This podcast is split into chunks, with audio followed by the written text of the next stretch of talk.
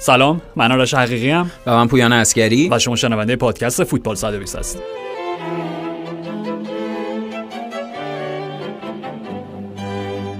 مطیکش چرا برای لهستان بازی می‌کنه؟ هم مرسی. نه، متشکرم. می‌خواستم امروز دقیقاً بزرگترین سوال همین داشتم تر... گفتم جان ببخشید ترکیب لهستان مطیکش آره. مطیکش متولد یونایتد کینگدام اینجا چیکار متولد اسلاوه فکر می‌کنم. نه مثلا اینکه مثلا چه می‌دونم پدر بزرگ مادریش همچین چیزی برای لهستان بوده و تازه پاسپورتشو گرفته و خب برای اولین بار توی ترکیب هست. بله بعد داشتم مثلا گفته‌هاشم می‌خونم، صحبت‌هاش گفته بود که خب یه سری ارتباطات خانوادگی و اینا داره توی لهستان، تا به حال به لهستان سفر نکرده ولی خب طبیعتا دیگه از این بعد باید این کارو بکنه. نه خب البته طبیعی هم هستش وقتی تو می‌بینی که در اون پست رقبات کیان همین و چه نمایش‌هایی داشتن توی همین چند وقت اخیر، میگه خب دیگه انگلیس که من بازی منطقیه که آره اگه بخوام ملی بازی کنم برم یه جای دیگه صد درصد. یه سری موارد مهمتری هست از اینکه مطیکش برای لهستان، نه که چون نمی‌دونستم اصلا داشتم دیوانه می‌شدم یعنی چی. حالا اولین بازیش بود دیگه آرش، اولین بازی در ترکیب اصلی ترکیب است، شاید کلا اولین بازیش. آره آره امیدواریم که در ترکیب لهستان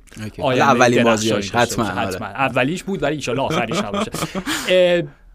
نه بله نه با... نه ب... یعنی احتمالی که پیش روی ماست پویان اینه که ایتالیا بله. قهرمان یورو بله. برای دومین دوره پیاپی جام جهانی رو از دست بده و پرتغال همینطور قهرمان یورو قبلی، یعنی دو تا قهرمان یورو در این مرحله به پلی آف رسیدن. راجع به ایتالیا به نظر میرسه یه طلسمی در جریانه. حالا برای اونهایی که خیلی دوست دارن به اینجور مسائل هم خرافاتی و اینا بپردازن، ولی واقعا بعد از جام جهانی دو هزار و شش هم طلسم ماتراتزی، طلسم زیدان چیه؟ چون اونا دو هزار و ده و دو هزار و چهارده که مرحله گروهی حذف شدن توی جام جهانی. حداقل رسیدن به جام. آره جام جهانی رسیدن ولی به مرحله حذفی نرسیدن، یعنی از جزو شانزده تیم پایانی نبودن. جام جهانی قبلی که از دست دادن و این جام همینطور، یعنی به شکل عجیبی پنج تا بازی بعد از یورو داشتن، بعد از قهرمانی در یورو که از این پنج تا بازی چهار تاشو مساوی کردن، دو تاش در برابر همین سوئیس، یکی در برابر بلغارستان، بلغارستانی که دیشب سوئیس با این نتیجه عالی چاریش بردش، و یکی هم همین بازی دیشب در برابر ایرلند شمالی که حالا دلایل مختلفی داره راجبش صحبت میکنیم. ولی عجیب بود آرش، یعنی اینکه اون تیمی که حالا تو خود یورو هم ایتالیا بازی‌های آخر یه خورده افتو توش میدیدی، افت از بازی با اتریش به بعد قشنگ آره افتو میدیدی. موافقم. ببین ایتالیا تنها تیم در چهل پنجاه سال اخیر که توی تورنمنت بزرگ بازی نیمه نهایی فینال با ضربات پنالتی برده و قهرمان شده. یه یه بار دیگه یه بار دیگه در چهل پنجاه سال اخیر خوب. توی تورنمنت‌های بزرگ مثل همین جام جهانی و یورو اینا، یورو مشخصاً از وقتی که فرمت گروهی و مرحله حذفی توش معنی داره تنها تیمیه که دوتا بازی آخر نیمه نهایی فینال با ضربات پنالتی برده. آخر. اوکی. آره آره. اوکی. اوکی. یعنی خود این معنی داشت چون اونها بازی نیمه نهایی فینالشون مساوی شد. حداقل توی صد و بیست دقیقه نود دقیقه صد و بیست دقیقه نه اسپانیا رو تونستن برن نه انگلیس، و خب اون افت ادامه پیدا کرد. هم افت خود بازیکن‌ها بود، مشخصاً جایی که نیکولو بارلا باید مسمر ثمر می بود برای ایتالیا در غیبت مارکو وراتی، دقیقاً در غیبت مارکو وراتی فرم خیلی ضعیفی داشت، فرم خیلی بدی داشت هر دو تا بازی، یعنی هم بازی ام. قبلی ایتالیا برای سوئیس که اونم صحبت نکردیم راجعش تو پادکست صحبت می‌کنیم الان، و هم در برابر ایرلند شمالی و از اون فرم ضعیف جورجینیو که خب پنالتی از دست داد. بحثش خیلی مفصل جورجینیو همینطوره، و غیر از پنالتی از دست دادنش اون هم فرم خوبی نداشت، و مشخصا خط هافبک ایتالیا یک خط هافبک از کار افتاده و کم رمق بود تو این دوتا بازی. حالا ام. اون مشکلی بود که بازی قبلی هم داشتن که نتونستن ببرن، و یه لحظه اندوهگین دیگه برای طرفدارای ایتالیا آرش، یعنی لحظه ترسناک دیگه به خاطر اینکه کاووس دوره قبلم وجود داره و خیلی کار سختی داره. حالا صحبت می‌کنیم جلوتر راجع به اینکه فرمت پلی آف چجوریه، ولی خیلی کار سختی داره ایتالیا. من فقط قبل از اینکه وارد جزئیات بشیم می‌خوام تقدیر بکنم ازت که اینقدر اخلاق حرفه‌ای خودت رو حفظ کردی، شادی و شعف درون تو کنترل کردی. به هر حال داغ فینال یورو همچنان میدونن روی دلت، ولی نه دقیقاً به خاطر اون داغ میدونم چقدر سخته اون لحظه‌ای که تیمت نتیجه مطلوبو نمیگیره و هر دقیقه کلکل فوتبالی یا هر فشار آوردنی واقعاً جوانمرد است. غیر انسانیه. بازم تغییر می‌کنه. پویان مشکل بزرگ ایتالیا من فکر می‌کنم حالا مشخصاً راجع به این دو تا بازی این هفته داریم صحبت می‌کنیم، تساوی مقابل سوئیس، تساوی مقابل ایرلند شمالی. خب غیبت مارکو وراتی، غیبت چیرو ایموبیله و غیبت غیبت جورجو کیلینی. بله بله. یعنی ستون فقرات تیم. همینطور. و اگر هواداران ایتالیایی بودن همچنان که بر این نظر پافشاری میکردن که فرم چیرو ایموبیله ایتالیا با فرم چیرو ایموبیله لاتزیو قابل مقایسه نیست، که تا یه حدی قبوله، ولی نه این که ایتالیا بدون ایموبیله تیم بهتریه. نه اصلا اینطور نیست و دیدیم این دوتا بازی ثابت شد. این چه وقتی که بلوتی اونجا بازی کرد که آمار خوبی نداره اصلا، بلوتی انقدر بد بود که تو بازی که ایتالیا نیاز داشت نه به یک گل بل بیشتر، رفت روی نیمکت دقیقاً بدون سی... مهاجم بازی کرد. دقیقاً و این سینیه داشت اونجا بازی می‌کرد، یعنی به قول تو بدون اون مهاجم تخصصی شماره نه، و این دوتا بازی نشون داد که فاصله ایموبیله با بازیکن جایگزینش خیلی زیاده. حتی پویان نمیدونم شاید مثلا یه گزینه دیگه مانچینی، حالا این که میگم توی این بازی کلیدی و حیاتی و سرنوشت ساز تو هیچ کدوم از دومینیکو براردی، لورنزو اینسینیه و فدریکو کیزا روی نیمکت نذاری قبول، کاملا منطقیه که با ترکیب این سه تا خط حمله ایتالیا بازی کرد. ولی نمیدونم شاید با یک تغییر سیستمی میشد یکی از راسپادوری یا حالا اسکاماکا رو از ابتدا توی ترکیب اصلی گذاشت به عنوان اون مهاجم رأس. همینطوره میدونی و در شرایطی اون آرش بعد می بود که تیم برای مهاجم رأس بازی میکرد، چون به نظر می رسید مشخصا توی هر دو تا بازی ایتالیا برنامه مشخصی برای ایجاد موقعیت یا خلق موقعیت گلزنی نداره. به نظر مشکل بزرگ ایتالیا تو هر دو بازیش این بود که بازی شکل نمیگرفت اساسا. حالا توی در برابر سوئیس این شانس آوردن که مثل بیشتر گلاشون توی یورو از روی ضربه ایستگاهی و روی یک در حقیقت اشتباه زمانبندی دفاع سوئیس و حالا اون در حقیقت زیرکی دی لورنزو به گل رسیدن و اونجا اون بازی رو نباختن. ولی واقعیت اینه تو هر دو بازی ایتالیا مشکل جدی داشت برای خلق موقعیت گلزنی و این عجیبه، من درکش نمی‌کنم. اینکه ایتالیایی که سوئیس رو در دور مقدم دور گروهی یورو شکست داد، همون بازی هم وراتی نبود، همون بازی هم کیلینی، همون اوایل بازی فکر می‌کنم مصدوم شد. بله دو تا بازی اصلا نبود که آچربی آچربی به جاش بازی کرد و نه تنها سوئیس رو شکست دادن، دقیقاً راحت، یعنی با اقتدار محض سوئیسی که دیدیم در ادامه تورنمنت چه بلایی سر فرانسه و در ابتدا در, در, در ادامهش حالا اسپانیا آورد، حالا اثر در اونجا. بله. ولی این افتی که ایتالیا بعد از یورو داشته، میگم من هیچ دلیل منطقی واقعا براش پیدا نمی‌کنم. ایتالیا تیمی نبود که مثل پرتغالی که حالا جلوتر راجعشون صحبت می‌کنیم به صرف پنج تا شش تا بازی تورنمنتی با یه ایستگاهی یه یک هیچ و یک بازی محافظه‌کارانه واکنشگرا یورو رو ببره، نه به هیچ وجه. یعنی حداقل دور گروهی رو که عالی شروع کردن. بله بله. در برابر بلژیک هم عالی بودن، یعنی بازی مرحله حذفی که دو یک بردن اونجا هم عالی کاملا. و حالا مقابل اسپانیا و انگلیس هم که تو بهشون اشاره کردی، مقابل اسپانیا که جفتشون یعنی نیمه اولا رو کاملا معلوم بود که شوکه شدن، حالا به چه دلیل هر دو تا بازی دقیقاً نیمه دومو برگشتن و در نهایت قهرمان شدن. میدونی به نظر من با لیاقت کامل okay. میدونی، یعنی هیچ بحثی سر این نبود که به لحاظ کیفی ایتالیا بهترین تیم یورو بود. خب ولی میگم این افتی که داشتم و این کابوسی که داره تکرار میشه، بویان اگر ایتالیا واقعا این جام جهانی رو از دست بده امه. تمام این دستاورد فوق‌العاده و زرین و درخشانی که مانچو با آتسوری داشته پایمال میشه به نظر من. همینطور فراموش میشه، شبیه اتفاق خوشیه که در کوتاه مدت افتاده و به عنوان یک چیزیه که وقتی دو طرفش رو نگاه میکنیم، حالا هممون امیدواریم که این اتفاق نیفته، قبلش امیدواریم که هر تیمی که واقعا شایستگیشو داره به جام جهانی برسه. ولی خب با توجه به اینکه ایتالیا هوادارهای زیادی داره و خب خیلی از حالا اصلا فوتبال دوستای ایرانی علاقه‌مندن به ایتالیا، امیدواریم که این اتفاق نیفته، ایتالیا جام جهانی باشه. ولی واقعا اونها دوچار چیز شدن آرش، دوچار یک ضعفی شدن که حالا تو درسته میگی با در لیاقت کامل نشاط مخالف باشه. اوکی آره، من هم موقعم که در یورو صحبت کردیم مثلا بهترین تیم یورو انگلستان بود. نکته این بود اون عامل برتری ایتالیا به انگلیس اون شخصیت در طول تورنمنت بود و اون سابقه ای که عملا اون شخصیت رو برای ایتالیا به وجود آورده بود.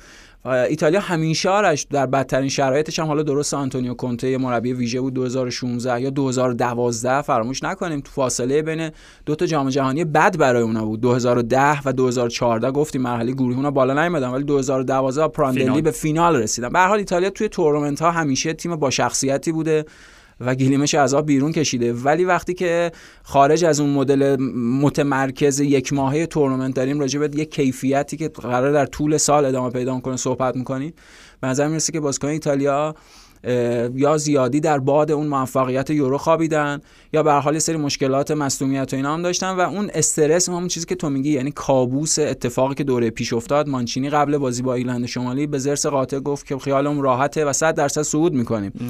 این قرار بود به لحاظ روحی روانی برای تیم یک بوست ایجاد بکنه و یک اطمینان ایجاد بکنه که اونها با اطمینان کامل، ولی دیدیم آرش از دقیقه اول بازی اونها بازیکن‌های ایتالیا دوچار استرس بودن. شاید اصلا یه دلیلی که اونها نمیتونستن تو این دو تا بازی بازی طبیعی خودشون انجام بدن اینه که اون استرس وحشتناک ذهنشون رو مختل کرد. اون چیزی که قبلش هم صحبت کردیم، فقط یادآوری اون کابوس کافیه که اونها از اون حداقل هاشون هم توهی بشه. دقیقاً، یعنی دژاووی اون کابوسه که اون اتفاق تکرار بشه. و پویان صرف پیروزی هم کافی نبود دقیقاً برای ایتالیا، یعنی همزمان سوئیس داشت مقابل یادم بنداز قطعا یادم میره بلغارستان بلغارستان بله بلغارستان بازی میکرد و وقتی دو تا نیمه اول با تساوی بدون گل به پایان رسید، همچنان ایتالیا دست بالا رو داشت، چون اگه فکر اشتباه نکنم تفاضل گلشون دو تا بالاتر از سوئیس. بله بله دو تا گل زده بیشتر داشت و دو تا تفاهم آمارش بالاتر بود. و چون میدونیم که توی مقدماتی جام جهانی اگر امتیازا برابر بشه، اول تفاضل گل و بعد بازی رو در رو بازی ها. رو در رو هم سوئیس دست بالا رو داشت، چون یه صفر صفر اون و یه یک یک این ور، یعنی اینقدر معادلات پیچیده بود. ولی از وقتی که نیمه دوم سوئیس شروع کرد، اون دروازه ها باز شد و نوآ کافور گل اولو زد و الان داشتیم صحبت می‌کردیم. بله بله جردان شکیری در اخر مارادونا ظاهر شد، همینطور درخشش جردان شکیری و اینکه اونها از همون اواخر نیمه اول هم این شانسو داشتن به گل برسن، ضربه فوق العاده و کافور که به تیرک دروازه خورد. ولی خب دیگه همون نیمه دوم شروع کرد سوئیس، یعنی اون و این ببخشید منظورم بود این اخباری که به دوی ایتالیا میرسید، همین اون استرسه و اون تشویشه رو داشت هی بیشتر و بیشتر پررنگتر میکرد و میدیدیم واقعا واسه ایتالیا سخت ترین کار این بود که بتونه تمرکز و کنترل روی ذهنش داشته باشه و بتونه اون حالا برنامه‌های تاکتیکی مانچو رو اجرا بکنه که نمیتونستن. آرش یعنی هی خبره داشت براشون سهمگین‌تر میشد، هی اتفاقا داشت بدتر میشد. سوئیس اون ور درخشش شکیری داشت هی به گل میرسید و اونو چهار هیچ بردن، دو تا گلشون تازه آفساید اعلام شد، میتونستن شش هیچ ببرن و این تیمی رو چهار هیچ بردن بلغارستان بردن که ایتالیا باش یک یک کرده بود. یعنی ببین آرش، ایتالیا چهار از پنج بازی چهار تاشو مساوی کرد، یعنی ایتالیا با تعلل خودش، با اشتباه خودش، شبیه همون قضیه همون داستان معروف خرگوش و لاک‌پشت شد. یعنی به عنوان اون خرگوش فاتح یورو انقدر در حال باد اون موفقیت هر چیزی خوابید یا انقدر به خودش مطمئن بود که اون مکسش، اون پاس تعللش و اون توقفش باعث شد که سوئیس مثل اون لاک‌پشت بیاد ازش رد بشه و در نهایت دیگه تموم شد واسه ایتالیا، حداقل توی این مرحله تموم شد. و آرش ببخشید من اینم بگم، یه جور تریپل بی هم شد برای ایتالیا به خاطر اینکه بلفاست و بریتانیا و حالا این بی سوم با مزه است، میگم یه چیز تو پرانتز okay. که فیلم جدید کنت برانا به اسم بلفاست یک موفق ترین فیلمش در دو دهه اخیر بوده به لحاظ توجه و انتقادی و تماشا. اکران شده یا اکران توی فستیوال تورنتو دو ماه پیش نمایش داشت، خیلی موفق بوده و حالا داره کم کم پخش میشه. و بلفاست غیر از حالا به عنوان نام فیلم کنت برانا دیشب به واسطه نمایش فوق العاده ایرلند شمالی، یعنی ما همش خب داریم از منظر ایتالیا نگاه میکنیم، ولی یک شب دلاورانه و عالی بود برای بازیکن ایرلند. اصلا تقدیری که از ایرلند میکنیم، بعد از بازی ایان برکلاف مربیشون گفتش که من نمیدونم این چیزایی قبل از بازی میگفتن که این با این بازی سرنوشت ساز نیست، برای ما اهمیتی نداره، پرت و پلای محض بود. به خاطر اینکه اولا هویت و پرستیژ ما خارج از اینکه بازی رها کنیم و بعدم برای همه تیم‌ها پویا مهمه، به خاطر اینکه هر نتیجه‌ای باعث میشه که در دور مقدماتی چه می‌دونم یورو یا بعد جام جهانی لیگ ملت‌های اروپا رنکینگشون بالاتر بره و برای بهتری بهشون بخوره. و می‌خوام بگم که ایتالیا حالا با همه اون فرصتایی که از دست داد دیشب خوش شانس بود که کانر واشنگتن اون یکی دو تا موقعیتی که خودش بود مثلا گل خالی که دقیقاً، یعنی همون اواخر بازی اون موقع غیر از حالا موقعیت قبل‌ترش اون موقعیت دقایق پایانی بازی می‌تونه ایتالیا رو خیلی دیگه از این وضعیتی هم که داره ناراحت‌تر بکنه. اون بریتانیا هم از این جهت گفتم که اونها سه ماه پیش سه چهار ماه پیش یه خوشحالی بزرگ رو در بریتانیا برگزار کردن و حالا در یک جای دیگه از بریتانیا یک شکست و غم بزرگ رو در حقیقت باهاش مجبور شدن که مواجه بشن. خب من اون, اون یکی بیش کدوم بود چون گفت تریپل بی بلفاست بریتانیا کنت برانا آ کنت برانا اوکی این دو تا البته خب دو تا دبلیو هم میشه دیگه چون ومبلی و وینزور پارک اینطور شد. راجع به جورجینیو پویان صحبت بکنم چون تمام این دردسر و این مهلکه‌ای که ایتالیا درگیر شد به خاطر دو تا پنالتی بود، نه اینکه فقط به خاطر آره یکی از اون، ولی یکیش هم گل میشد. و پویان جورجینیو سه پنالتی اخیرش رو برای تیم ملی خراب کرده، فینال فینال ومبلی که اون بچش نیامد به خاطر اینکه خب ایتالیا برنده شد. بله درسته، بازی رفت مقابل سوئیس و بازی برگشت مقابل سوئیس. خب من میخوام تمرکز کنیم روی پنالتی بازی جمع جمعه شب بود. بله همین بازی اخیر بازی اخیر درست. به خاطر اینکه پویان این نوع پنالتی که جورجینیو میزنه که خب شبیه پنالتی های برونو فرناندز لیلی حال ممکن بهش خب قدم‌های کوچیک کوچیک برداشتن. آره و قبل از اینکه ضربه رو بزنم میگم یه لیلی آره یه دونه آره یه ارتفاعی یه عامل لیلی هم داره. دقیقاً حالا هم میگم اسمشو میذاریم پنالتی لیلی درست. مد... نوع این پنالتی ها خب تو نمیتونی با توجه به نوع میگم دورخیزت خب ضرب زیادی به توپ بزنی. همینطوره. یعنی توپ تو شدت زیادی نداره. اگر گلر درست تشخیص بده مسیر توپ رو، کار احتمال... تمومه. کار تمام، به احتمال خیلی زیاد کنترلش میکنه. آره. یعنی تمام کاری که تو داری میکنی اینه که با بازی با چشم خونی دروازه‌بان و خوندن بدنش، بازی ذهن دیگه، بازی دو تا ذهن کاملا اونو به سمت مخالف بفرستی و خب گل خالی رو دروازه رو باز بکنی. این نوع پنالتی زدن یک درجه بسیار بالایی از اعتماد به نفس و تمرکز میخواد. شبیه چیزه، شبیه چه میدونم سرویس زدن واقعا تنیس و راست که دیدید کل سن ساکتن یک نفر حرف بزنه حق ندارن. و وقتی که این تمرکز به هم میریزه، خب ام. حالا میتونه جو استادیوم باشه، میتونه پنالتی هایی باشه که قبلا خراب شده. دقیقاً. که در این مورد جورجینیو صدق میکنه که خب. اون اعتماد به نفس رو مخدوش میکنه کاملا. و این پنالتی رو خب تو بذار کنار پنالتی که برونو مقابل استون ویلا از دست داد که همچنان به زمین برنگشت. نه نه نه همچنان خارج از مدار، خارج از مدار. آره آره از ایستگاه فضای میر برگشت، هنوز به زمین نرسیده. توپ راموس فعلا رسیده، حالا احتمالاً بعد چانس. وقتی دو تا پنالتی رو کنار هم میذاری، اون پنالتی با جنگ روانی امی مارتینز، این پنالتی میگم با حساسیت موقعیت، با دو تا پنالتی که خراب کرده بود و اون سابقه قبلیش سابقه. که پنالتی جلو زومر خراب کرد و خود یان زومر میدیم چرا پنالتی گیر خوبیه. دقیقاً همین. یعنی دو تا پنالتی گیر عالی درجه یک، امی مارتینز اونور، زومر اینجا.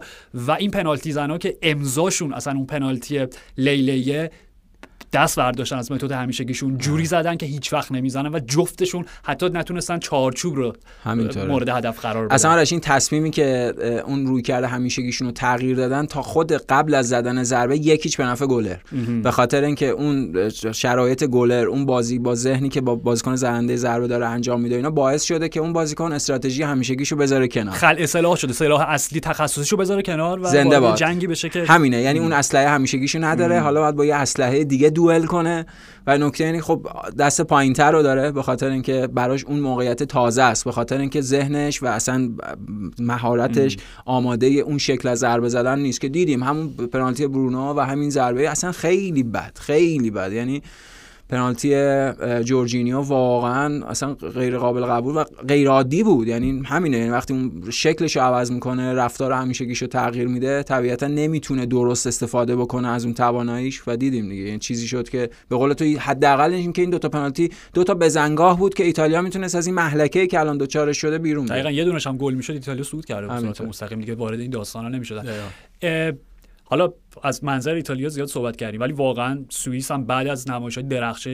درخشانی که با ولادیمیر پتکوویچ داشتن در یورو، حالا با موراتیاکین مربی جدیدشون، صعود کردن به عنوان تیم اول و چرا که نه، باز هم میتونن دردسرساز بسیار جدی باشن برای قدرت‌های کلاسیک و سنتی فوتبال جهان در جام جهانی قطر. همینطور آرش، اونا تو یورو هم عالی بودن. یعنی دو تا بازی مرحله حذفیشون واقعا با شایستگی، هم فرانسه هم اسپانیا، دراماتیک ترین شکل ممکن بود دیگه. همینطوره، یعنی از همون دسته کم گرفتنشون از طرف فرانسه، اون اتفاق اون بلار سر فرانسه آورد و خب اون دوره طولانی پتکوویچ با سوئیس تموم شد. مراتیاکین به عنوان بازیکن قدیمی سوئیس، بازیکن گراس هاپرز و بازیکن تیم‌های این شکلی اشتوتگارت تو بوندسلیگا بازی کرده و خب جوانتر از پتکوویچ، احتمالاً بتونه رابطه بهتری با بازیکن جوان داشته باشه. یکی از نشونه‌هاش هم همین اضافه شدن نوآ کافور، بازیکن سالزبورگ که خب تو یورو نبود دیگه. یعنی یه عاملیه که انقدر بازیکن خوب و فور، فوروارد خوبی قبلا راجعش صحبت کردم در کنار کریم آدمی در سالزبورگ، اصلا در مدار تیم‌های بزرگ قرار گرفتن و خب تو این بازی هم فوق‌العاده بود، یه گل زد، نیمه اول یه فرصت داشت. و سوئیس آرش خیلی تیم به لحاظ تاکتیکی خیلی تیم منضبطیه،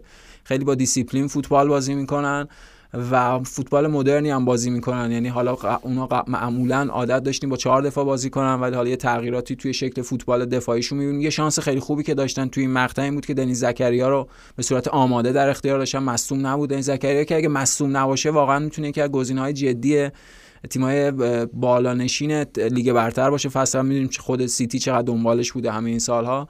و خب یه جور بلوغ و پختگی جردان شکیری که همونطور که تو گفتی واقعا دیشب جلوه مارادونایی داشت و کاپیتان تیمشون هم بود.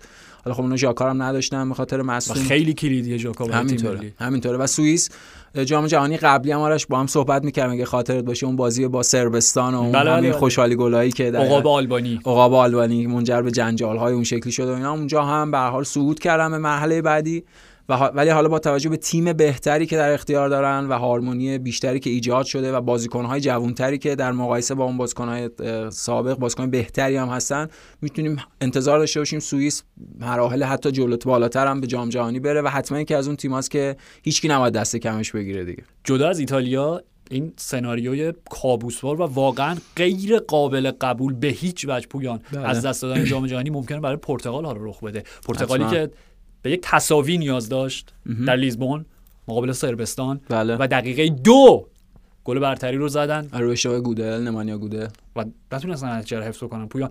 و میگم جدا تو لیزبون آ همین همین و تو میتونی تصور بکنی که این نسل امه. اصلا کاری ندارم که پرتغال حالا قهرمان یورو بود، توی یورو قبل چه نمایش بدی داشتن، جام جهانی کل جام جهانی رو از دست بده. این نسل پرتغال با این همه بازیکن، تیمی که واقعا به لحاظ اسکواد در کنار فرانسه هیچ نقطه ضعف واضحی نداره. همینطور اصلا آرش خودت فکر کنم صحبت کردیم، فکر کنم قبل یورو بود چند ماه ابتدایی سال که در کنار فرانسه اسکواد پرتغال احتمالاً متعادل ترینه، یعنی تو همه پست ها و همه مناطق اون بازیکن برگزیده و بازیکن ویژه رو داره، نه یکی بلکه چند تا، دقیقاً دو سه تا انتخاب داره. و پرتغالی که واقعا بعد یورو، حالا خودت تو صحبتات هم اشاره کردی، اونها در یورو هم با سه تا تساوی مرحله گروهی یورو دو هزار و شانزده ام.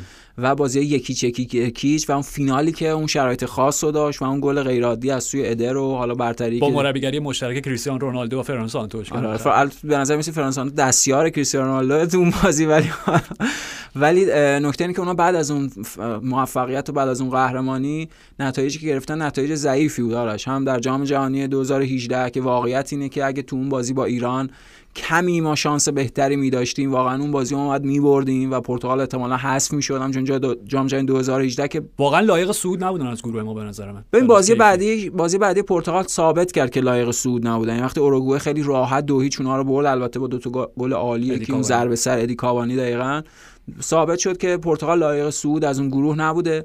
توی یورو هم دیدیم، یعنی همونجا هم باز بعد اون بازی اولشون که مجارستان سه هیچ بردن، اون دو تا گل دقایق آخر گفتیم واقعا نتیجه بازی گویای واقعیت فاصله دو تیم سه هیچ دقیقاً نبود. و خب نتایج ب... از اون آلمان آرش چهار دو باختن با دو تا گل به خودی. آره اون آلمان چهار تا به این پرتغال زد. و تو خود همون یورو با هم مرتب صحبت می‌کردیم که فرناندو سانتوس از اون مدل فوتبال بیش از حد واکنش گرایی که مالکیت رو میده و مبناش بر اساس اون دفاع و ضد حمله است، با توجه به امکاناتی که داره باید شکل بازیشو عوض بکنه.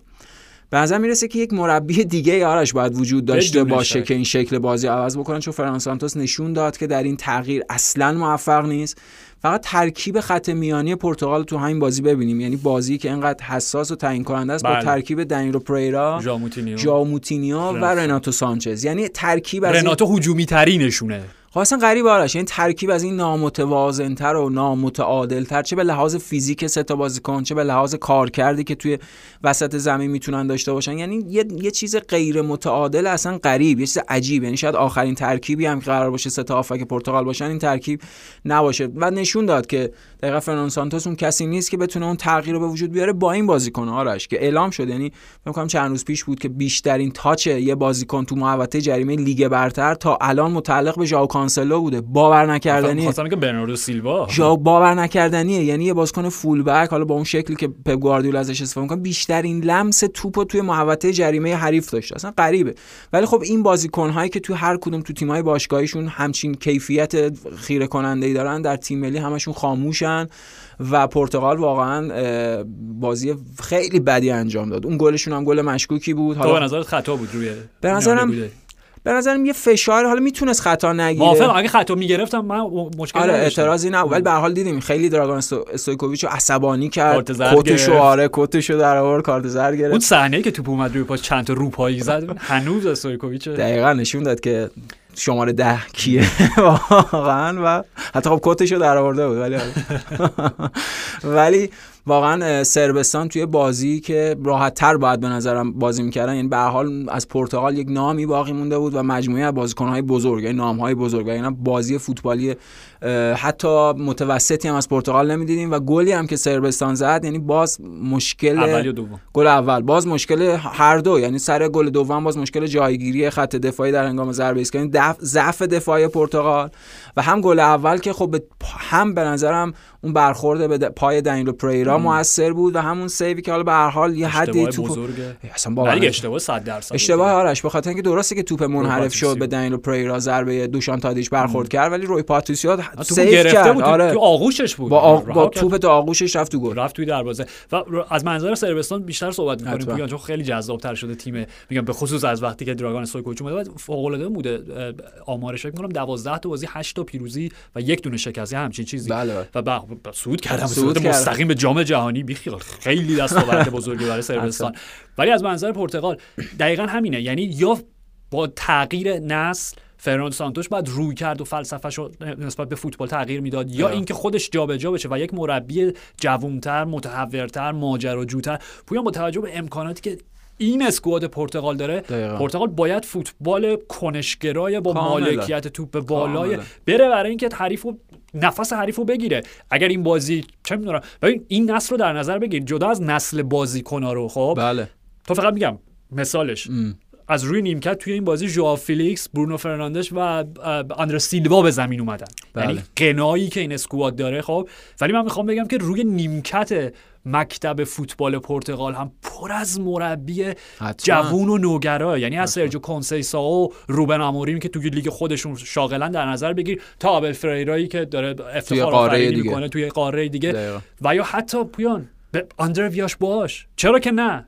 واقعا برای این تیم جدی میگم یه مربی مثل ویاش باش، چون میدونیم به هر حال بازی باشگاهی خب خیلی طولانی تره، خیلی پیچیدگی های بیشتری داره، ولی بازی های ملی که تو تیما رو در یه مقاطع کوتاهی داری دیگه، شاید اون استهلاک رو در ذهن مربی، ذهن حساس مربی بله مثل بله. آندره ویاش باش ایجاد نکنه. چیز مورینیو نه، حتی مورینیو جدی میگم آره. حتی قطعا مورینیو گزینه بهتری از این فرناندو سانتوش که میگم رابطه‌ای بوده که از این روابطی که خیلی وقت پیش باید به پایان میرسید و دوچار یک رکود و سکونی شده همینطور. که واقعا آزاردهنده و شکنجه آور برای طرفین، همینطور. به خصوص که خود بادی لنگویج و رتوریک در حقیقت فرناندو سانتوس هم یک رخوت اساسی توشه و خود همون رتوریک اون رخوته به تیم سرایت کرده و خیلی سخت و سنگین و کند پرتغال فوتبال بازی می‌کنه. واسه من می‌خوام اینو بهت بگم، اوکی پرتغال میگم با تمام مهرایی که داره، حالا پلی آف نیمه نهایی رو ببره، فینال هم ببره، برسن به جام جهانی، با این این تیم، این اسکواد با فرناندو سانتوش که واقعاً جور نیستن با هم دیگه. قبول دارم. منطقیش اینه که آرش چ... که چیشه واقعا. همین. منطق خب یه فرصت سوزیه، یعنی یعنی با... حتی میگم حتی ببخشید اگر سودم بکنم باید فرناندو سانتوش تغییر بکنه. زنده باد. منم معتقد به همینم، یعنی فرناندو سانتوش حفظ بشه تا پایان این مقطع پلی آف، بخاطر اینکه خود این یه چیزی رو به هم میزنه. ولی اگه پرتغال این فرصت رو پیدا کرد که به جام جهانی صعود بکنه، خب قرعه کشی توی در حقیقت فروردین فروردینه و جام جهانی در نوامبر و دسامبر دسامبر آره، یعنی تقریبا هشت نه ماه وقت داره. هشت نه ماه زمان خوبیه ام. کافیه برای یک مربی جدید که بتونه با یه مجموعه در حقیقت اون ایده های جدید رو طراحی بکنه و بازیکن‌ها رو تو اون جای خودشون قرار بده. و اصلا خیلی خیلی واقعا خیلی، یعنی با با این همه بازیکن، با این همه امکانات، بدترین شکلیه که پرتغال هم میتونست بازی بکنه و پیامدش خب نتیجه هم از همون شکل فاجعه بازی میاد. من میگم میگم اگه واقعا مثلا یه مربی یه ذره متحورتر روی نیمکت بود، دقیقه دو گل زدیم بریم برای اینکه دو سه تموم شه بازیه. آره. اونجوری که دنیلو پریرا چسبیده بود به خط دفاعش، به ژوزه فونتو، روبن دیاش، اصلا یعنی چی؟ خب به هر حال همینطور این پرتغال. اوکی. از منظر صربستان ولی من واقعا میتونستیم کل این اپیزود راجع به الکساندر میتروویچ صحبت بکنیم، چون یکی از اون شخصیت اوکی چکیده این شخصیت خب که من دیروز داشتیم با هم حرف می‌زدیم، دنبال یه تعریف جامع و کاملی ازش بودیم. حالا قطعا این نیست، تعریف گویا. خب الکساندر میتروویچ بازیکنیه، انسانیه که اول دست به عمل میزنه و بعد راجع به تبعات عملش فکر, فکر میکنه. چکیدش صحنه گل بود، یعنی گلیو که زد با... گلی که زد باعث صعود مستقیم تیم ملی کشورش به جام جهانی شد. دقیقه نود دقیقه نود و اصلا به این فکر نکرد. دوست عزیز در نیار پیرانه تو اونجا کارت محروم شد از اولین بازی دور دوری. خیلی مهم بود کارت گرفتنش. همین به خاطر همین چیزی که تو گفتی، یعنی با اولین چه بازی چکیده میتروویچ خوب بد زشتش همه جا در یک صحنه. حالا اشکال نداره به خاطر اینکه احتمالاً خب ولاهویچ فوروارد فیکس صربستانه و اون این فرصت رو برای حالا بازیکن جانشین در بازی اول از دست میده. ولی حالا اینه که شوخیه، نمیدونیم شاید اصلا هر اتفاقی بیفته، ولی واقعیت اینه که چه گلی زد آرش، چه گل خوبی زد. یعنی توی موقعیتی که همش منتظر این بودیم پرتغال به بازی برگرده و عملا پرتغال هم نمیتونست، میگم انقدر سنگین و کند بازی میکرد نمیتونستن موقعیت بسازن، ولی صربستان از یه لحظه یه موقعیت استفاده کرد. شبیه چیز شد دیگه، شب بازی رفتشون وقتی دو دو شد، خب توی اون دقایق پایانی بازی و وقتای تلف شده پرتغال یه گل زد که گل مردود اعلام شد، کریستیانو رونالدو زد که اون موقع تک اگه یاد باشه تکنولوژی همین چند ماه پیشه. این چرا اینجوری بود راستی؟ اون موقع وی آر نبود الان هست؟ نمیدونم والا، نه اونجا آفلاین بوده، خاموش بوده، هر چی که بوده. در صورت اونجا اون عامل دقیقه نود وقتای تلف شده به کمک پرتغال نیومد، ولی اینجا این گل در حقیقت صربستان اعلام شد. آره گل واقعا سرنوشت ساز و ولاهویچ هم حالا بهش اشاره کردیم در طول بازی گل نزد ولی فوق العاده بود، خیلی نقش موثری داشت. خیلی آرش الان اگه تو فوتبال اروپا دو تا فوروارد باشن به لحاظ شکلشون شبیه بمب افکن باشن، خب اولیه که همه راجبش صحبت کردن در یک سال اخیر حالا و اون یکی ولاهویچ، یعنی خوش به حال تیمی که بتونه ولاهویچ در اختیار بگیره. و اصلا نکتهش اینه اوایل فصل ها، نه الان، بله اوایل فصل راجع به این صحبت میشد که اگر هالند دورتموند رو ترک بکنه ولاهویچ میتونه جایگزین مناسبی برای هالند باشه در دورتموند، یا به بیان دیگه اگر استطاعت مالی خرید هالند رو ندارید گزینه دومتون میتونه ولاهویچ باشه. آره. راستش بخوای الان با توجه به قیمت مینیمومی که روکوکومیسو تعیین کرده برای حداقل فروش ولاهویچ در ژانویه که هفتاد میلیون پوند هفتاد میلیون یوروه، بله خیلی هم دیگه اختلافی با هم دیگه ندارن، یعنی با توجه به اینکه میدونیم که قرارداد یه بند قراردادی وجود داره، هیچ وقت به صورت رسمی اعلام نشده ولی همه میدونن که در تابستان که راه میرسه و بند حالت چی میگن ریلیز کلاسش بند رهایی بین هفتاد و پنج تا هشتاد میلیون برای هالند این تابستون، فقط این تابستون. خب بنابراین قیمتاش هم می‌بینیم نزدیک هم شده و واقعا حالا اصلا به قیمت کاری نداره. فرم بازی، کیفیت، فرمی که داشته و دیروز داشتیم با هم صحبت می‌کردیم راجع به یوونتوس و ولاهویچ و همه این داستانا و اینکه خب یوونتوس دیگه عادتشه که هر هر هر فصل بهترین بازیکن فیورنتینا بگیره، عادتی که از سال نود هشتاد روبرتو باجو شروع شد دقیقاً که دیگه با برناردسکی و کیزا اینا ادامه پیدا کرد. اگر یووه به لحاظ مالی قدرتشو داشت قطعاً بهترین گزینه برای یووه بود و احتمالاً برای خود ولاهویچ که بالا توی خود لیو سری آ بمونه، ولی همین یعنی جزو مهاجماست که میگم به نظرم پروفایلش از ابتدای فصل خیلی رشد کرده. همینطوره و مشتریاش هم خب راجبش صحبت میکنن، خود اسپرز میدونیم چقدر دقیقاً آرسنال و اسپرز بین تیم‌های لیگ برتر میدونیم چقدر دنبال ولاهویچ بودن و خ... تو خود بازی هم یکی دو تا موقعیت هاش ضربه تیر به تیر و دیدیم ضربه دقیقاً ضربه که به تیر زد کدوم فورواردی ضربه به تیر خودش و ریباندش اونجوریه، میگم بمب افکن دقیقاً معنیش اینه. و کلیت مجموعه صربستان حالا اونا به شاید داشتن یه جور سه پنج یک یک بازی می‌کردن چون در حقیقت تادیچ پشت سر ولاهویچ داشت بازی می‌کرد، دقیقاً شماله آزاد بود و همون یه فوروارده داشتن بازی می‌کردن و خب راجع به خود فیلیپ کاسیش قبلا صحبت کردیم، بازیکن مورد علاقه دقیقاً بازیکن فوق العاده فیلیپ کاسیش و تو خود این بازی هم خیلی خوب بود. اونا حالا شاید یه مشکل جدی صربستان آرش اون پست هافبک دفاعی باشه که تو این بازی هم دیدیم اون اشتباهی که اول بازی اتفاق افتاد از نمانیا گودل هم تو هم منطقه بود. خب اونا براشون سالهای سال نمانیا ماتیچ اونجا بازی میکرد، خب ماتیچ اصلا تو منچستر بازی نمیکنه، سنش هم بالا رفته، درنچ به تیم ملی دعوت نمیشه، ولی اگه تو اون منطقه بتونن یه بازیکن هافبک دفاعی قابل اتکا داشته باشن و این فرم این شکل فرمیشن جدیدی هم که دارن بازی میکنن جا بیفته براشون، حتما صربستان هم میتونه یکی از اون تیمای دیدنی و جالب جام جهانی قطر باشه، چون تو جام جهانی دو هزار و هجده خوب نبودن آرش، یعنی با اون همه انتظاری که به خصوص اگه یاد باشه چقدر صحبت پیرامون سرگی میلینکوویچ ساویچ بود و صحبت‌ها راجع به این بود که میلینکوویچ ساویچ بدترین دوره میلینکوویچ ساویچ بود، دقیقاً پایان اون فصل دقیقاً پایان اون فصل افت کرده بود، ولی خب تو همون مقطع بیشتر از در این همه سالهای بعدی راجع به انتقال به میلینکوویچ ساویچ به یوونتوس و منچستر یونایتد و علاقه ژوزه مورینیو و اینا بهش صحبت میشد که خب حالا دیگه اون دوران گذشت، دوره جام جهانی خوبی نداشت صربستان، ولی حالا اون خاطره منفی که اون جام جهانی قبلی داشتن اون شکست برای سوئیس و حذف در مرحله گروهی تو این جام جهانی میتونن جبران کنن.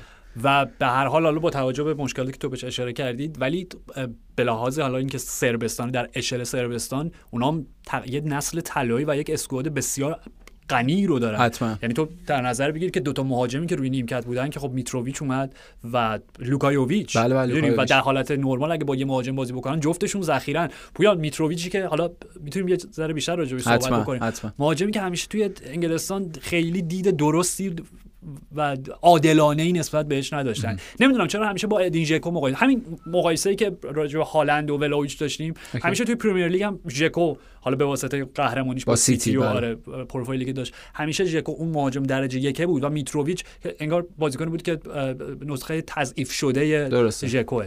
ولی راستشو بخوای حداقل فرمی که در حال حاضر داره آره تو چمپیونشیپ هفده تا بازی بیست گل اگه درست یادم باشه و اگه به این روند ادامه بده من فکر می‌کنم یک آمار خیره کننده، یک رکوردی از خودش توی چمپیونشیپ به جا بذاره که حالا حالا دست نیافتنی باشه، بخاطر اینکه رکورد اگه اشتباه نکنم آیوان تونی همین فصل سی تا گله، بله بله همین الان بیست تا گل زده این همه از فصلم باقی مونده. ولی آرش اون چیزی که اون دقیقاً باوری که درباره میتروویچ وجود داره تو فوتبال انگلیس یا حالا به قول تو اون خرافه‌ای که وجود داره پیرامونش فوتبال انگلیس، شاید یه دلیلش هم آمار ضعیف‌تر خودش توی پرمیر لیگ باشه وقتی که در پرمیر لیگ بود دقیقاً، یعنی شاید بهترین عملکرد گلزنیش تو پرمیر لیگ عدد یازده و ده و اینا باشه، در حالی که همین الان تو چمپیونشیپ هم تو که تو گفتی هفده تا بازی بیست تا گل زده. ولی خب اونجا هم یه بدشانسیایی داشت، مثلا فصل پیش مشخصا خب معصومیت و اون و مشکل خورد اصلا با اسکات پارکر، عملاً بهش بازی نمیداد همینطوره و اسکات پارکر اساسا بهش اعتقادی نداشتنش بازی نمیکرد.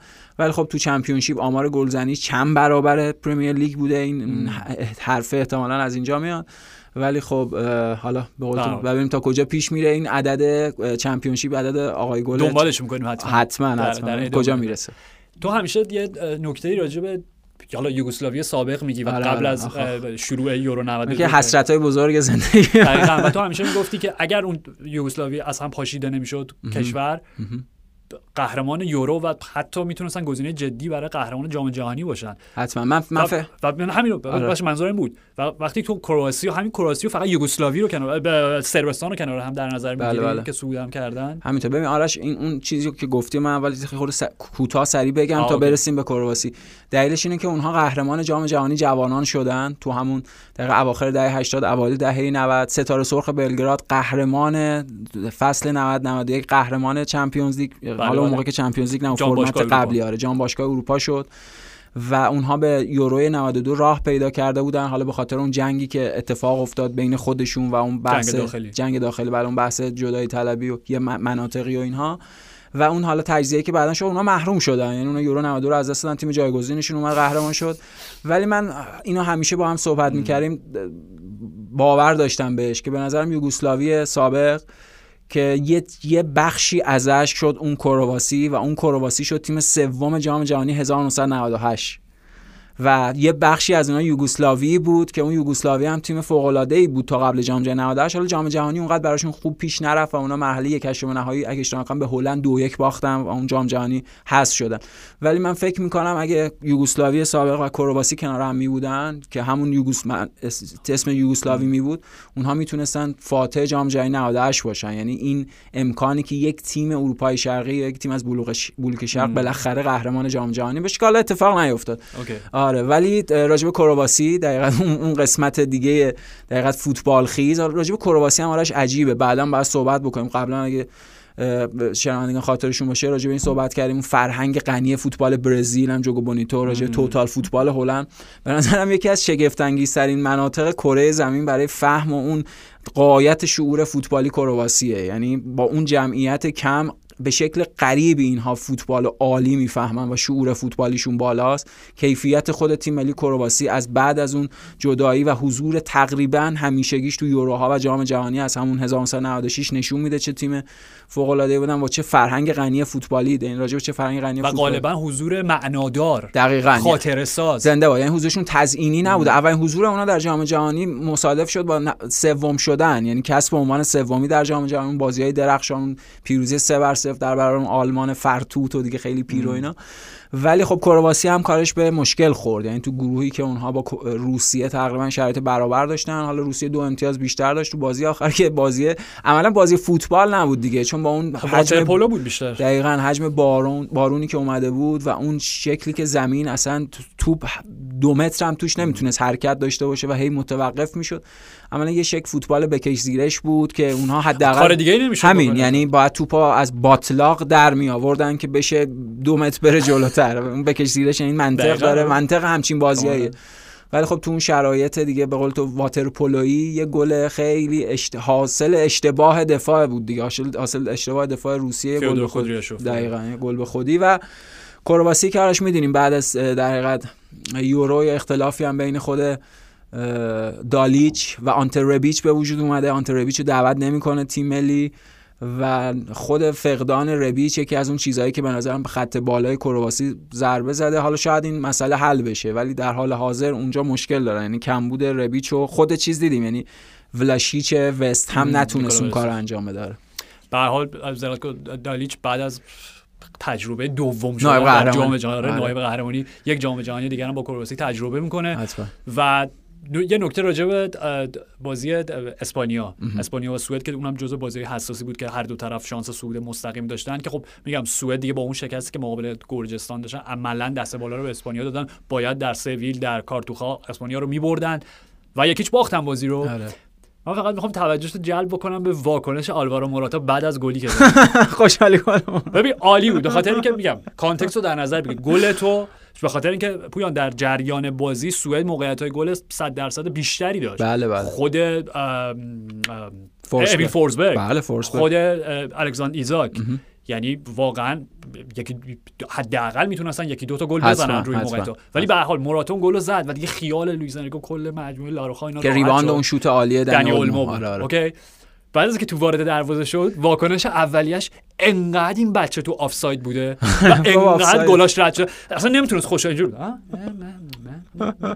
قشنگ یک دقیقه طول کشید تا به خودش اجازه بده که خروش و اون شادی رو بالاخره بروز بده. یه جوری همینطور یه پنج متر ده متر بیست متر دوید بعد یادش افتاد که اوکی گله، بعد خوشحالی بوده دقیقاً، یعنی تو لحظه بعد از گلش یادش اومد که یا به قول تو انقدر تو موقعیت آفساید بوده که شک داشت. خاطرات ضایعه باری که داشت. کدوم بازی بود هتریک گل آفساید وی آر که مقابل بارسا بود فکر می‌کنم فصل پیش. فکر کنم آره. ها نصف بیشتر از گلایی که برای یوونتوس زده تو همین چند ماه آرش گل چیز داشته، گل مردود حاصل بررسی اینا جمع میشه و اون فشاری که رو ذهنش خیلی با مزه، ولی خیلی زیادی هم بود اون چیزی که یهو فهمید که نه گله و درسته خوشحالیه خیلی درد واقعا طبیعیه بود تفلک داشت دیوونه شد باش. ولی حداقلش اینه که حالا اسپانیا مثل پرتغال و ایتالیا دوچار این وضعیت ضایع بار قرار نیست بشه و مستقیم صعود کرده و گره‌ای که به سادگی با دست میشد باز شده اونا باز کردن دیگه، کارو به چیزای دیگه واگذار نکردن، سردرگمش نکردن سردرگمش نکردن خب این چند تا بازی و اون چند تا گروهی که شرایط حساس شرایط و پیچیده‌ای داشت دقیقاً شرایط پیچیده و ایناش حل شد. آره. و تکلیف حالا یک سری تیم‌های بزرگی که باید برن در پلی‌آف، میگم یه بار دیگه تکرار می‌کنم پلی‌آف‌ها اولا یه نکته مثبتی راجع به حالا هم ایتالیا، بیشتر ایتالیا راستش رو بخوای و هم پرتغال، اینکه پلی‌آف‌ها بلافاصله نیستش. آره. میدونی چون مخصوصا میگم ایتالیایی. آره واسه ایتالیا که بدترین خبر بود. یعنی برگه چند بریم بازی‌های باشگاهی تو به خصوص که خیلی اونها آدم‌های عاطفی و رمانتیکی هم هستن همینطور دیگه نمیشه جمع کرد. خاطره بازی با سوئد و ونتورا با همه اون داستانا، یعنی بالاخره این فاصله که میفته ماه مارچ فکر کنم. مارچ آره. فکر کنم اواخر مارچ آرش که میشه همون توی فروردین ماه اگه اشتباه نکنم. و بلافاصله بعدش هم قرعه کشی انجام میشه دیگه. آره. یعنی همه این یه فرصتیه که یه ذره رها بشن از این جو منفی و مسموم و حالا دوباره برگردن با یه روحیه تازه و تر و تازه‌ای. چی داشتم میگفتم یه چیزی که می‌خواستم آها ها به حال معادلات این گروه‌ها مشخص شد و خب دو تا تیم بزرگ و قدرت سنتیه که میگم من می‌خوام حرف تکراری بزنم ولی باور نمی‌کنم که جام جهانی بدون این ایتالیا و این پرتغال باشه. جام جهانی که حالا همه دارن راجبش صحبت می‌کنن، یعنی قرار بود خداحافظی همزمان مسی کریستیانو رونالدو باشه. آره. آرژانتین قطعا صعود میکنه حتما، اگه پرتغال صعود نکنه دیگه احتمالا خداحافظی جام جهانی در کار نیست، چون جام جهانی بعدی کریستیانو چهل سالشه همین الانش البته این بدن نه دیگه شاید آره اوکی شاید به هر حال اما میرسیم به بازی امشب. یعنی یه تیم بزرگ دیگه این شانسو داره که خودش با دست خودش شرایطو برای خودش پیچیده کنه، اون کلافه رو اصلا تبدیل پیچیده کردن در ابتدای هفته. همینطوره، یعنی این تلاش در همون مسیرن، یعنی شروع کردن. هلند صحبت می‌کنیم، در راجع به هلند داریم صحبت می‌کنیم که بازی برتری دو دو بر صفر جلوشون رو در برابر مونتنگرو تبدیل به تساوی دو دو کردن، اونم دقایق پایانی اصلا تو شرایطی که باور نکردنی بود. تموم بود، صعودشون قطعی می‌شد با عنوان تیم اول. تا دقیقه هشتاد و دو هیچ جلو بودن جلوی مونتنگرو. همینطوره. و از اونورم نروژ نتونست بازیشو ببره، نروژ هم بازیشو مساوی کرد. نروژ بدون هلند بدون هلند بله هلند که چند وقت مصدوم دیگه عملاً تا ام. شروع سال بعدی میلادی هم نخواهد بود. آره و ترکیه‌ای که با اشتفن کونس تونسته خیلی خوب اون دوره بعد دقیقاً سنالگونشو پشت سر بذاره، هم تو یورو هم بازی بعد از یورو که اونا شکسته بعدی داشتن و با کونس دارن آرش دوباره اوج میگیرن ام. دوباره دارن این حداقل امکان و شانس رو برای خودشون به وجود میارن که تو جام جهانی حضور داشته باشن و شرایط تو این گروه خیلی پیچیده است. یعنی هلند بیست امتیاز داره، نروژ و ترکیه هر کدوم هجده امتیاز دارن. تفاضل گل هلند خیلی بالاتر از این حرفاست آره. که کارشون به اونجا بکشه. آره یعنی در شرایط مساوی هلند دست بالاتر رو داره چون تفاضل گلش خیلی بهتره، ولی نکته اینه که هلندی که بیست امتیاز داره امشب با نروژی بازی میکنه که هجده امتیاز داره. آره. فقط این فرض، یعنی بدتریش بدترینش اول برای هلند بگیم. به حال ب... اوکی سادهش اینه هلند نباید ببازه مقابل نروژ. آره هلند میکنه تموم میشه. حتما. اوکی. هلند اگر بازی رو مساوی بکنه میشه بیست و یک امتیاز، نروژ هم میشه نوزده امتیاز. ترکیه هم با هر نتیجه، البته هر نتیجه نمیدونم چند تا باید گل بزنن به مونتنگرو دیگه، احتمالاً بالای ده. البته مونتنگرو هم تیم ساده ای نیست. نه همین ولی میگم یعنی اون سناریو دیگه خیلی دور از ذهنه. اوکی که ترکیه تیم اول بشه. میتونیم بگیم هلند با مساوی امشب هم صعود میکنه هم تیم اول میشه، مگه اینکه یه نتیجه عجیب غریب روی کاغذ صد درصد نه ولی آره اوکی ولی همون یعنی مگه اینکه ترکیه با نتیجه عجیب غریب مونتنگرو رو ببره که خیلی دور و بعید به نظر میرسه، ولی اگه هلند امشب بازیو ببازه میشه بیست امتیاز، نروژ میشه بیست و یک امتیاز و ترکیه هم با هر نتیجه مونتنگرو رو شکست بده اون وقت ترکیه و مونتنگرو بیست و یک امتیاز و هلند بیست امتیاز، یعنی هلند حتی به پلی آف هم نمیرسه. تمام.